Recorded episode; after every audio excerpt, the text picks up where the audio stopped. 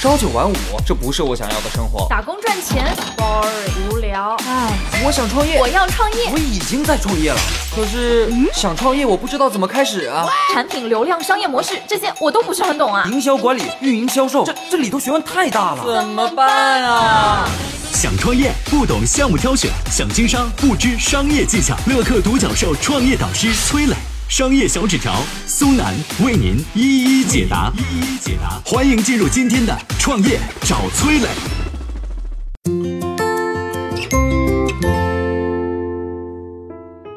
为什么茅台、小罐茶可以卖的那么贵？到底什么是社交货币？社交货币型的产品应该具备什么特质？创业者又该怎样打造社交货币型的产品呢？有请崔磊，有请崔磊。小罐茶、茅台，我在之前的节目里都谈过啊。各位想想，这两个品牌主打的场景是什么？很大程度上是送礼等商务社交的场景。既然送礼，大家最怕的是什么？肯定是对方不清楚礼品的价值了。如果礼品的价格不清晰，就不能让收礼的人快速感知这个东西值多少钱嘛。茅台不用说了啊，大家都知道价值感很高，像五十三度的飞天茅台，价格最低的都在两千块钱以上。送礼或者请客吃饭的时候，就能够体现价值感。可以说，茅台早就已经不是酒，而是中国最好的三十到六十岁男性线下社交工具。再来看小罐茶。同样是把茶叶这个价格不清晰的品种进行全品统一定价，十罐共四十克就要卖差不多五百块钱，这两样产品就相当于是货币一样，大家是能够明确识别出价格的，而且主打的是商务社交场景，本身又具备稀缺性，价格自然就贵了。所以茅台酒和小罐茶是两样典型的社交货币产品。实际上，社交货币的概念最早是在一本叫做《疯传》的书里边提到的，它的核心观点是。货币是能买到商品或者服务的，但是社交货币能买到的是家人、朋友、同事等等群体更多的好评和更积极的印象，也就是所谓的认同感。你看啊，茅台酒、小罐茶都是这个逻辑，都代表了某种身份群体的认同。那如果是在网络上呢？社交货币就可以是得到别人的关注、评论、点赞的内容。比如说你发个朋友圈、拍条抖音，如果内容足够好，它就相当于是一个社交货币，能够让人对你的能力、价值产生认可。那社交货币类的产品都有哪些特点呢？第一，要有谈资或者是话题。可以说啊，谈资和话题是社交货币型产品最大的价值。因为不管是网络社交还是现实社交，都少不了谈资话题，这是人与人之间避免尴尬和获取认同感的重要方式。比如说啊，杜国营在谈小罐茶的产品打造逻辑时，提到很重要的一点，就是通过形象包装和品牌背后的故事，让产品本身成为可以讨论的话题，从而避免商务社交当中的尴尬。再比如说。泸州老窖推出的香水酒，星巴克推出的猫爪杯，可口可乐推出的化妆品等等等等，都是为产品植入话题和谈资，从而在社交媒体上疯传。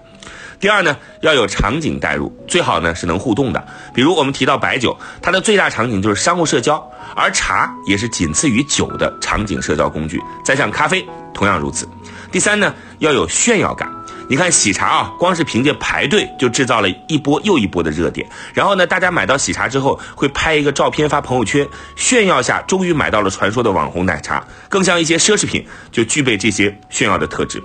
总之呢，一个好的社交货币产品，既要有谈资和话题，还要有场景和互动，再加上炫耀感，就能有机会获得广泛的传播了。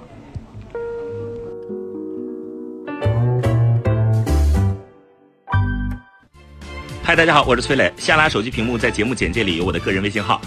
朋友圈我会分享创业思考、商业观察，以及和支付宝、抖音等巨头合作的创业好项目，欢迎您来交流。我们的创业平台乐客独角兽已经汇聚了三万多名各行各业的创业者，欢迎您来寻找资源。有请商业小纸条，请商业小纸条。崔丽老师呢谈到了社交货币的概念和特质，我这边重点说一说创业者应该。怎么样去打造你的社交货币型的产品啊？首先呢，我觉得，呃，要为你的产品赋予一定的稀缺性和神秘感，因为社交货币很重要的特质就是要有谈资和话题，对吧？还不能多，你这个社交货币很多，它变成通货膨胀了，对吧？所以稀缺性啊要的，神秘感也要的。比如几年前，苹果手机的新品上市之前会采取严格的保密措施，不过网上呢还是会有各种各样新品的设计图流出来，然后争议争议，讨论讨论，不断泄密。啊，苹果就是营造出一种神秘感，那实际上真的是泄密吗？到底是故意的呢，还是有意为之？大家自己心里有数。新品上市之后呢，呃，这个苹果又会用饥饿营销的方式限量发售啊，营造一轮轮抢购的氛围。再加上哎，真的有一些黄牛炒作啊，那苹果的新品手机就会成为大家的一个谈资，谁先拿到，哎呀，那个都光宗耀祖是吧？那种感觉是吧？当然，现在这套逻辑啊，我们很多的国内的手机厂商也学会了，哼，是吧？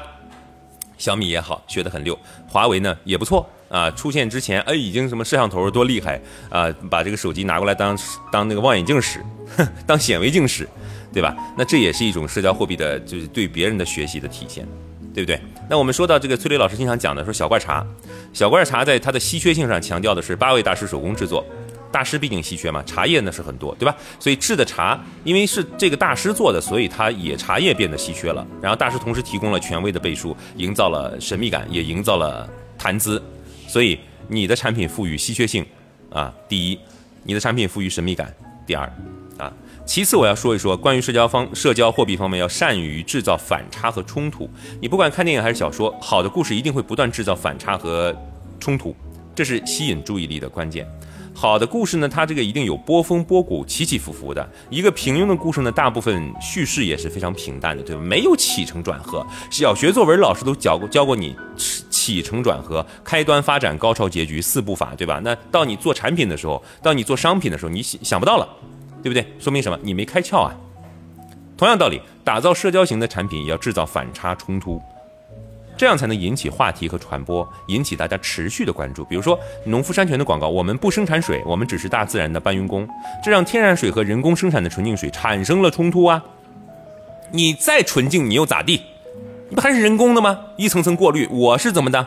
我没人工，我就搬运哪里哪里的山泉，咔嚓给你装了运过来啊，跋涉多少里路？哎，反差了。海澜之家，那好像也是叶茂中做的吧？嗯，说男人一年逛两次海澜之家，男人的衣柜这那是吧？男人本来不喜欢逛街的，啊，但他说男人一年要逛两次海澜之家，给你定性了，给你暗示了一遍遍暗示，男人总得买衣服，逛哪儿呢？哎，海澜之家，男人的衣柜啊，是不是？甲壳虫汽车的广告语，啊，当年在这个打到美国去的时候，叫想想还是小的好，哎，一句话突出小型车的好处。